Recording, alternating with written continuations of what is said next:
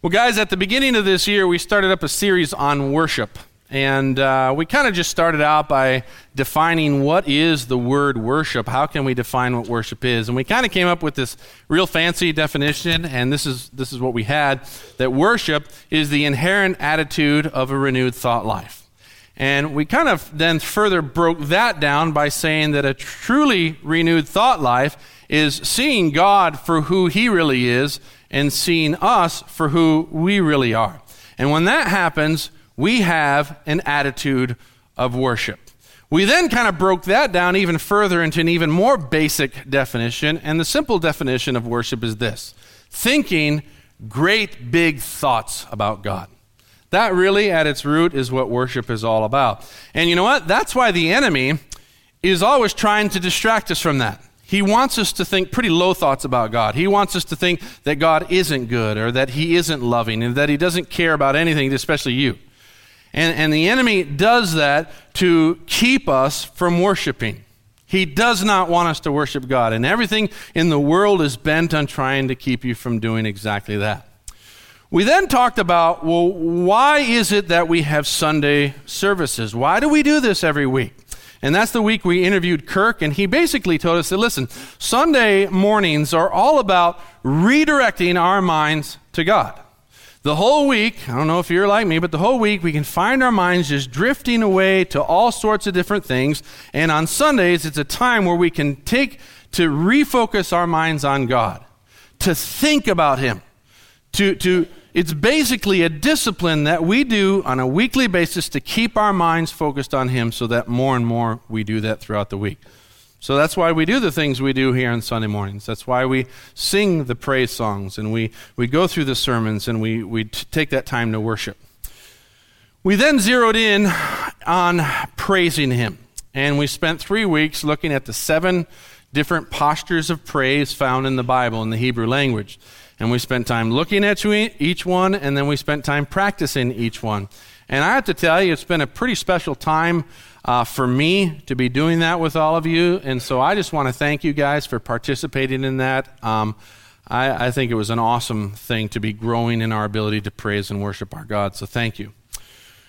Well, I basically thought that our worship series would then be over. But in praying about what God would want me to do following this series, I felt like God wanted me to continue with this series and to really focus on different encounters of worship found specifically in the Gospels centered around Jesus.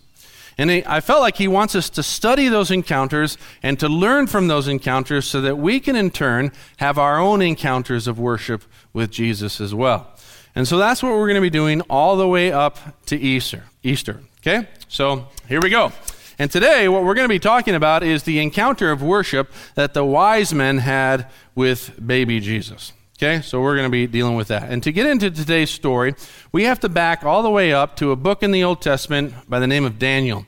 And Daniel is written about a guy who was, when he was a young boy in Israel, the Babylonians came in, conquered Israel, destroyed Israel, and they took captive a bunch of the young boys with them back to, Babylon.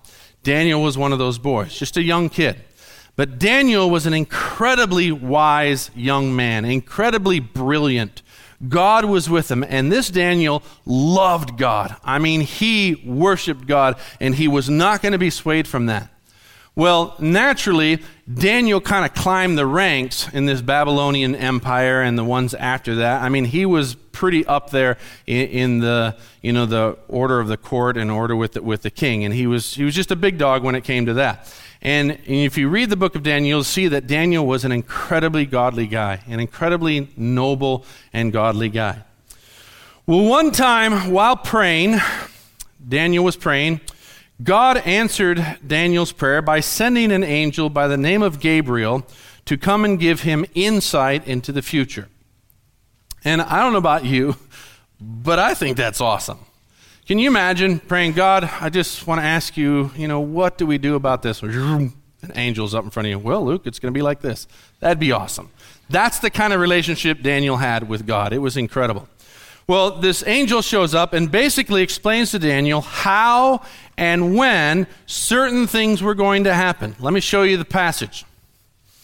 Daniel 9 says, Know and understand this. This is Gabriel talking, the angel talking. He says, From the issuing of the decree to restore and rebuild Jerusalem until the anointed one, the ruler, comes, there will be seven sevens and 62 sevens. Okay? Now, I know this verse sounds a little confusing, but, um, and we don't have time to totally unpack it, but just let's just take a few minutes to at least understand a couple things. Gabriel is saying, listen, no one understand this. From the issuing of the decree to restore and rebuild Jerusalem until the anointed one, the ruler, comes. Okay? Let's just stop there for a second. Gabriel is saying something very, very important here. He's saying from the point the decree to rebuild Jerusalem is made to the point who shows up on the scene? Yeah, the anointed one, Jesus. Another word for the anointed one in the Greek is Christ.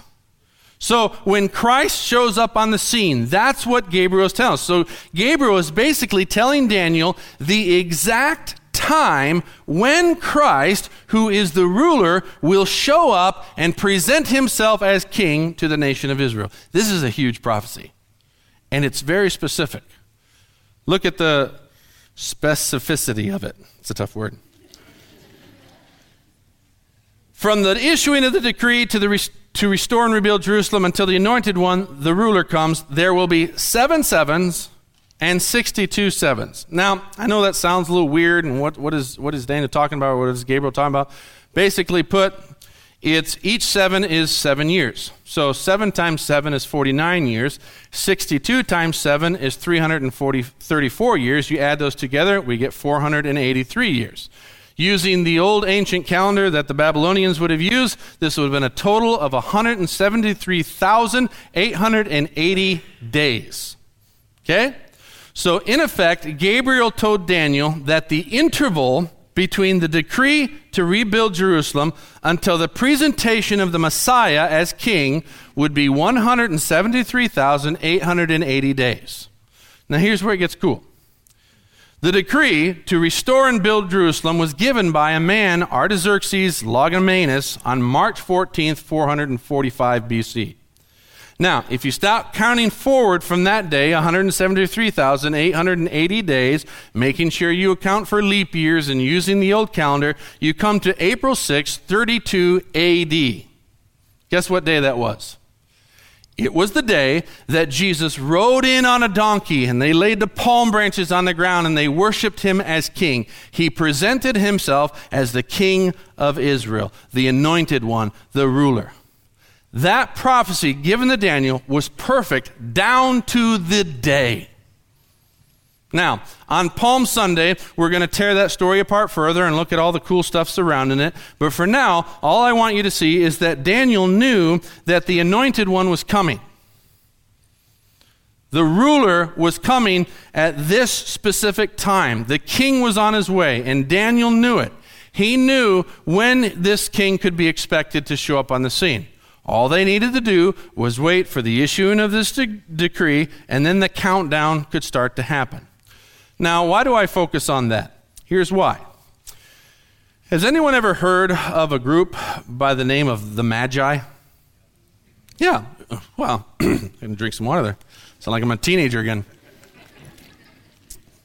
Yeah, the, the Magi were, we, we call, and often we call them the wise men but the Greek word was the, the, the magi, and uh, um, which magi is short for magicians. Now, just a brief little word on these magicians. When we think of the word magicians, we think of someone who pulls out a deck of cards and says, All right, pick a card. All right, and now put it back in the deck. And, and then, like, we got this card and blah, blah, blah. Or we pull a dove out of our pocket and the rabbit runs out of the bottom of our pants or whatever. And we think, That's awesome. Well, magicians were actually they did do pretty amazing things like that, but it wasn't just little tricks. These magicians were actually tapping into the spiritual world and through the demonic realm to try to get power to be able to do stuff like that. Like, for instance, you remember when Moses showed up to the Pharaoh and he threw his staff down on the ground and it turned into, into a snake? Well, the other magi, the magicians, they threw down their staff and it turned into snakes as well. How did they do that? Through the power of these demonic spirits. Okay? So these magicians had were tapping into the spiritual world to do these things to gain insight in the future, all to try to help the king in that nation. Okay? Well, these ancient magi were pretty high up in the governments of those days, in the ancient, you know, the ancient worlds. They were high up in government positions. Now, what does that have to do with us and our story today? Well, it has to do with Daniel. Not sure if you knew this or not, but one of the titles given to Daniel was none other than the chief of the Magi. He was the chief of the magicians. Let me show you in Daniel 5. Talking about Daniel here, it says, This there is a man in your kingdom who has the spirit of the holy gods in him. In the time of your father, he was found to have insight and intelligence and wisdom like that of the gods. King Nebuchadnezzar, your father, your father, the king, I say, appointed him chief of the magicians and enchanters and astrologers and diviners. This man Daniel, whom the king called Belteshazzar, was found to have a keen mind and knowledge and understanding, and also the ability to interpret dreams and explain riddles and solve difficult problems. So let's just stop for a second and think about this. Daniel was appointed to be the chief of the magicians, the chief of the enchanters and astrologers and diviners. He was the head of it. He was the leading council, the leader. And these guys, they studied the stars, they studied the unseen realm, they studied the interpretation of dreams, they studied all sorts of things in hope that what they knew would somehow benefit the king. Okay? Now think about this. Being that Daniel was an incredible man of God, an incredible, noble, devout follower of Yahweh, the Most High God, the God of Israel, being that he was the leader, the head of all these, er- all these areas, as leader, tell me, third service, do you not think that he would instruct and teach those under him the things that he himself was learning from God? Absolutely. Do you not think that he would be teaching these men the best way to interpret the stars and their movements and how to best interpret the dreams by using the power of the Most High God? Of course he did. I mean, as I said before, here's a guy, when he prays, God sends angels to come talk to him and give him the answers. Here is a guy that God gives interpretations of dreams when he simply asks God. Here's a guy that understood mysteries that no one knew simply because of his relationship with God. So, yeah, I'm sure that Daniel was using his position of authority to teach and to train and to lead other people below him and point them to the one true God. That's what a leader does.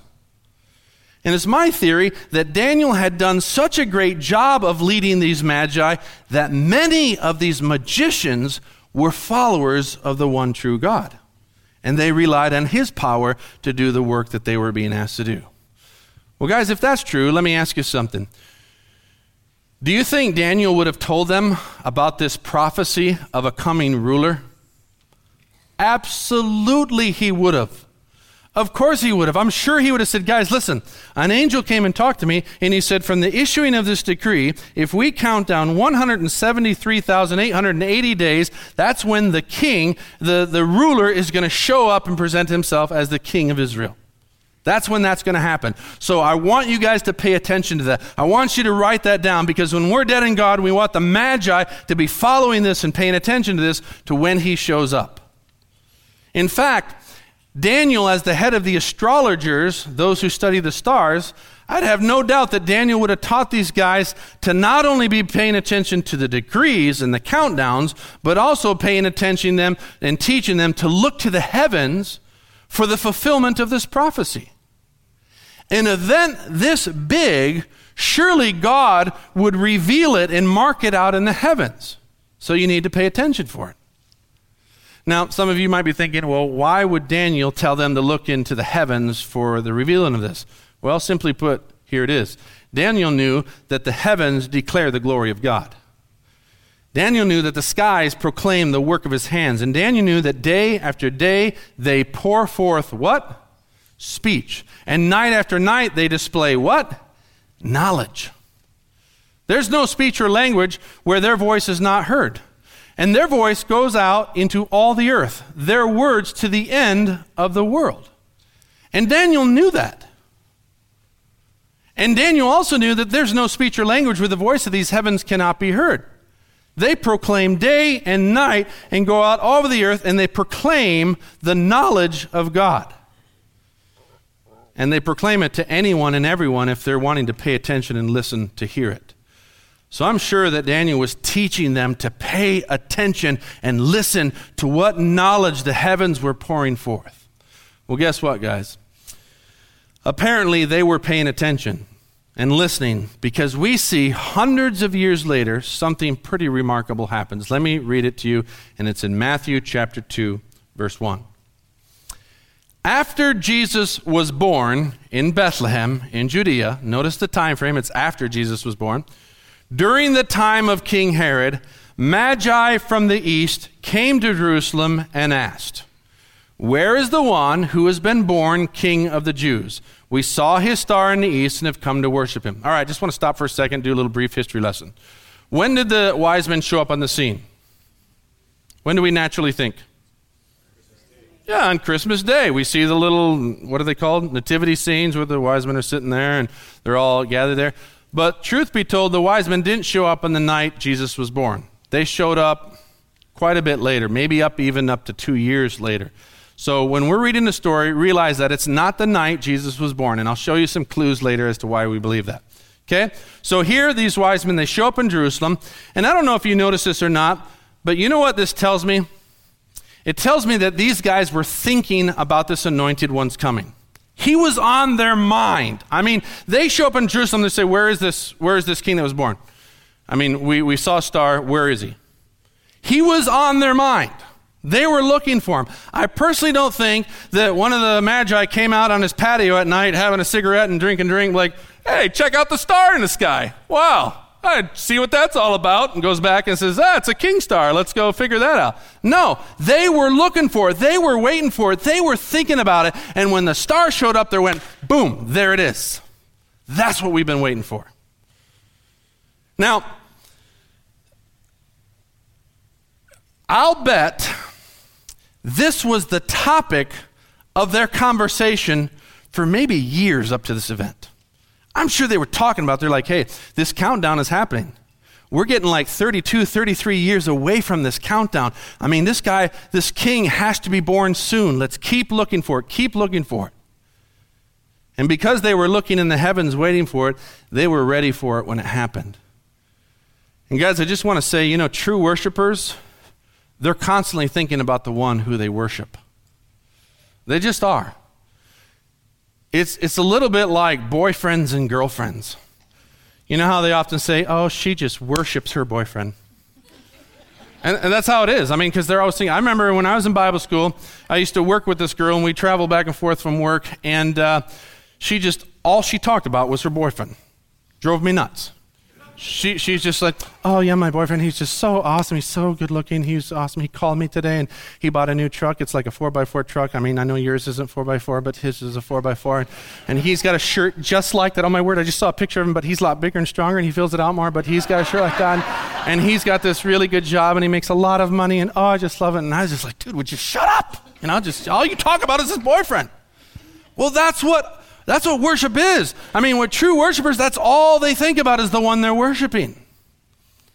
Well, guys, these magi had to have been thinking about this coming king. And this star simply gave them the go ahead. It was like, boom, there it is, guys, let's go. I mean, look back at the passage here. Pay attention to their assuredness. They show up on the scene and say, hey, where's the one who's been born king of the Jews? We saw a star in the east, and we've come to worship him. They didn't show up and say, Hey guys, uh, by any chance, do you know of any king that's been born? I mean, we're just kind of thinking, we saw the star, we're like hoping, we don't know, but maybe it's a king was born. Do you know of anything? No, they're like, where's the king? We saw a star, we're coming to worship him. This king was constantly on their mind. And you know what I think? Listen to me here. You know what I think? I would bet that they probably just assumed that the nation of Israel had been looking for it too. I mean, he was the king of the Jews.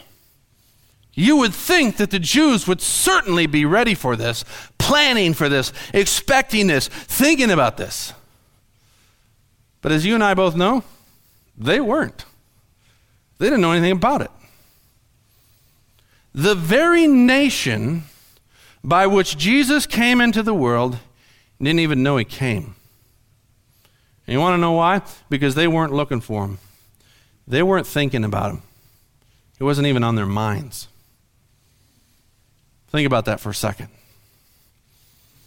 I wonder how much he's on our minds. How often through the course of our day do we even think about him? Where we allow our minds to dwell on him? How often do we just daydream about him and meditate on him or talk to him? How often does that happen? Would we look more like the Magi or would we look more like the nation of Israel? Because it's a question we need to ask ourselves because true worshipers think about the one they're worshiping all the time. He's on their mind all the time. Now, not only were the Magi thinking about him, they were willing to do whatever necessary to go see him. And so they headed out across great distances to find this king that was born so that they could worship him. And what I see from that, guys, is that you know what? True worshipers have a strong desire to be with the one they're worshiping. You know, as I pondered these magi in the sacrifice that they made to come and see this baby king that was born, I mean, it kind of blows me away. Imagine the toll of this trip. Assuming that they were coming from Babylon, which most Bible scholars believe that's where the Magi would have come from, was Babylon, that was a 1,700 mile trip. 1,700 miles. This isn't a quick trip to Dousman. This is a very long trip. And imagine the work and the planning and the money and the resources it would have taken to make this trip. Imagine the danger of the trip thieves and robbers and bandits along the way. Imagine the forces of nature, the sandstorms, the storms, whatever it might be. Imagine going to a foreign nation that are enemies of your nation. This is a big deal. And yet they made the trip because they wanted to be with the one who they were going to worship. And it didn't matter if it was 1,700 miles, they were going. Not sure if you've ever thought about this before, but check this out. Let me show you what happens in Jerusalem. The Magi are walking around. They show up in Jerusalem. They're walking around and saying, Hey, do you know where this king is born? We've seen a star. We're coming to worship him. Do you know where this king is born? We saw a star. We're coming to worship him. And it caused this, this quite a stir in Jerusalem. Everybody's all, Man, what's going on? All these, you know, these Magi are showing up. I'm sure it wasn't just three. I'm sure it was a whole entourage of them. They're showing up and they're asking these questions. Well, Herod gets kind of shook up, and so he gets all the chief priests and all the teachers of the law, and he says, Hey, guys, is there, I mean, does, do the scriptures tell us where he's born? And the teachers of the law, they say, yeah, let me show you. You want to know where he's born? In Bethlehem, in Judea, they replied. For this is what the prophet has written. But you, Bethlehem, in the land of Judah, are by no means least among the rulers of Judah. For out of you will come a ruler who will be the shepherd of my people Israel. You know what's crazy? They know exactly where he is to be born. Isn't that crazy? And, and this makes it even more crazier because here's another way we could put it. It's like they're saying, hey, you want to know where he's born? I'll tell you where he's born. Six miles away in the town of Bethlehem. That's less distance than from here to Dousman. Only six miles away, the king of Israel has been born. Now tell me, tell me, guys, who, besides the wise men from Jerusalem, went to go see and worship the anointed one? Who, who joined the wise men and said, Man, I want to go see this king? Who joined them? Anybody? This wasn't the same night as Jesus' birth. This might be two years ago. How many people went with him? Zero. Zero. No one. We aren't told of one single person who left Jerusalem to go see Jesus. They couldn't even travel six miles to go see the most important, important birth of all human history. Guys, I, I don't know about you, But if wise men showed up in our town and were saying, "Hey, listen, we saw his star. He was he was born. Where was he born?" and they say, "Hey, in Dousman," wouldn't you and I say, "You know what? At least I'm going to go check it out." Cuz this is a big deal. But no one went. Just the wise men. The Magi had traveled 1700 miles and the people of Jerusalem couldn't travel 6 apparently being with the king of the universe wasn't high on their list. It's a pretty sobering thought. And before we get too judgmental of them, we need to hold ourselves up in the mirror as well. Sometimes I wonder how badly we want to be with God. I know that He's always with us, and we're told that over and over in Scripture, but you know what I mean? The actual time of saying, God, I want to spend time with you, just you and me. How bad do we actually want it? Because I feel like these magi sometimes put us to shame. We find it hard to get up in the morning to spend time with God. The alarm goes off. We're like, oh, I'm so tired. God, I think you understand. And we hit the snooze. At night, before we go to bed, we'd rather watch TV than spend time with God. We're too busy. We have too many things going on. I mean, you name it, we have the excuses. We can't take 30 minutes out of our day to sit down and be with Him, to worship Him. Unfortunately, we're more like the nation, the, the Israelites, the nation of Israel, than we are the Magi. They wanted to be with Him. And guys, true worshipers have the strong desire to be with the one they're worshiping. And they'll do anything to make it happen, whether it's six miles or 1,700 miles. Let's keep reading verse 9. After they had heard the king, they went on their way. And the star that they'd seen in the east went up ahead of them until it stopped over the place where the child was. When they saw the star, they were overjoyed. And on coming to the what? House, they saw the child with his mother Mary, and they bowed down and worshipped him. And they opened their treasures and presented him with gifts of gold and of incense and of myrrh. Now let's just back up and let's address that for a second. Remember, I told you how we feel like the wise men came at a different time later, not on the night Jesus was born? Here's why. Where was Jesus born? Or somebody just say it louder. I don't know. Okay, probably a stable or a cave, somewhere where animals were, because Jesus was placed in a manger, which is a feeding trough. So they were not in an inn, they were not in a motel or hotel, they were not in a house. But this verse tells us what? They came to the house. So Mary and Joseph and baby Jesus now were in a house. So this is a different time period. Not only that, another clue that's given to us in the Greek is that word for child isn't an infant as a like a little newborn baby. It's a different Greek word. It means a, a young, it can be an infant child up to a young adolescent. Okay, it can be anywhere in between there. Now, most scholars believe that Jesus was around the two year mark. Anybody want to guess why? When Herod killed all the babies, how old were the babies that he told to have killed? Two years and younger. So scholars believe that Jesus was in that two year mark. So, anyways, that's why that we believe that the wise men came at a later time rather than the night Jesus was born. But, anyways, after traveling 1,700 miles through heat and cold and sandstorms and danger and you name it, they finally reach the one they came to worship. They finally see the child and they behold the king, the promised anointed one, the Christ, the Messiah that they were told about for 500 years. They saw Jesus, and what did they do? They bowed down and what? Worshipped him. They were in the presence of a true king, in the presence of the king of the universe. And I don't know about you, but I would have loved to have been at that. That would have been one heck of a worship service. Can you imagine? Guys, I don't think it was just three wise men or three magi. I think there was an entourage of these people that showed up. And when they saw Jesus, they got off their camels or horses or whatever, and they fell to the ground and they worshiped him. And maybe I try to imagine things too much, but I'm, you know, a two year old can walk, right? So if Jesus, two years old, stand at the doorway, you know, maybe, You know, wondering, he's probably wondering, what, what is this? You know, and Mary realizes what's going on, and they worship him.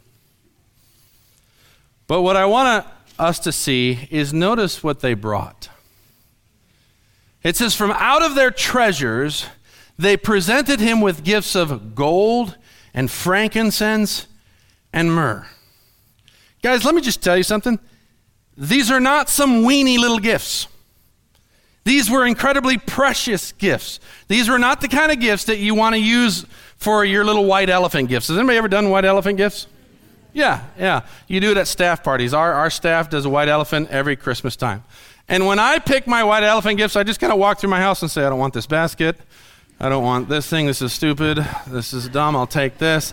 I remember one Christmas, it was awesome. My son had done a little uh, science project in a jar that was a big failure and it was just filled with gravel and frozen ice and everything. And I'm like, this will make a good gift. I'll use this. And Doug Harper got it, so it's a special little thing for him. But those weren't those kind of gifts. These were amazing gifts. They were precious, they were costly, they were their best. And I want us to learn something from this because this is big. True worshipers bring their best to the one they're worshiping. They bring their best, they don't bring their leftovers. They, they don't come half heartedly, they give their all. They give their absolute best. Let me ask you something. When you come to your king to worship him, do you give him your best? When you're at work each day, do you realize that your work can be offered to God as worship, and do you give him your best? Or do you sloppily just get by? When God tells you to be generous to someone who's in need, do you just pull out a few crumpled dollars in your pocket and give it to them, or do you generously give out of your resources? When you're coming here Sunday mornings to praise God, to come to a praise and worship service, do you come ready to show up and give it your all? Or do you just show up to put in your time and say, hey, I went to church and my conscience feels a lot better? You see my point? The Magi gave him their best. And true worshipers give God their best. True worshipers think about God often. And they want to be with God. And they give God their absolute best. And Whitestone, my prayer is that this is the kind of people we would become in this year of 2018 that we might become true worshipers. That we might worship God in this way, like the Magi did. Amen? So, guys, this, this right here is the first time in Scripture where we see an encounter of worship with Jesus.